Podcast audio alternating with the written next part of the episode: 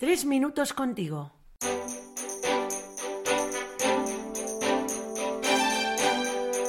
Muy buenas, soy Luis, seminarista, y es una enorme alegría volver a compartir tres minutos contigo.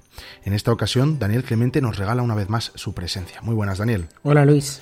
Además, vamos a hablar precisamente de eso, el regalo, dar, la clave vital de la generosidad. ¿Qué te trae a la memoria? Mira, Luis, pues hoy precisamente es el cumpleaños de un amigo y pensaba qué afortunado es y cuántos regalos va a tener hoy. Qué bonito eso de sentirse querido, ¿verdad? Dejarse querer, que a veces es más difícil que querer.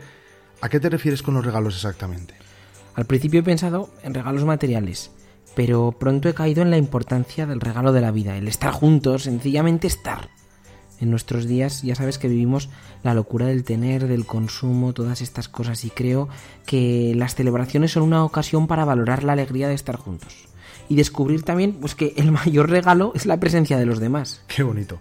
La Madre Teresa de Calcuta creo que era la que decía que nada se posee hasta que no se da, Daniel. Es posible que con la vida pase lo mismo, contigo mismo. Tanto amó Dios al mundo que le entregó a su Hijo, dice el Espíritu Santo. Y en este tiempo de confusión, de dificultad, en el que atravesamos la guerra, la crisis, la carestía, ¿tú no crees, Daniel, que dar y darse puede ser la llave a un mundo mejor? Creo que sí, Luis. Me viene a la cabeza un eslogan publicitario de hace unos años que decía, la vida es un regalo, regálala. Siempre que veo mi vida como un regalo, cuando tomo conciencia de esa realidad, pues me siento preparado para entregarme, para dar la vida, para caminar también junto al otro. Y hemos celebrado el Día del Padre, celebraremos el Día de la Madre y hoy es la jornada por la vida. Menudo testimonio nos viene dado, ¿verdad?, en la familia, Daniel, con respecto a todo esto. ¿Tú cuál crees que es el valor de la generosidad en la vida familiar o qué nos han enseñado sobre ella nuestros padres? Qué bueno, pues efectivamente muchos hemos tenido la gracia, el regalo de ver a nuestros padres entregando su vida por nosotros. Es más, pues diría que, esto suscita una llamada en mí. Tengo un hermano como tú también, Luis, y, y, he visto cómo mis padres perdían su vida para darla a sus hijos, a nosotros.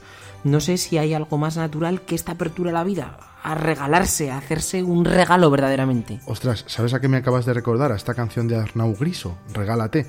Como ellos dicen, siempre hay algo que celebrar. Y creo que celebrando el regalo de la vida, fíjate, es como mejor he aprendido a valorarlo, a agradecerlo. Y como nos decía Juan Luis Lorda también, lo que no se celebra se vive sin querer. A mí me ayuda bastante. A mediodía, por ejemplo, parar un momento y darle gracias a Dios por lo que estoy viviendo.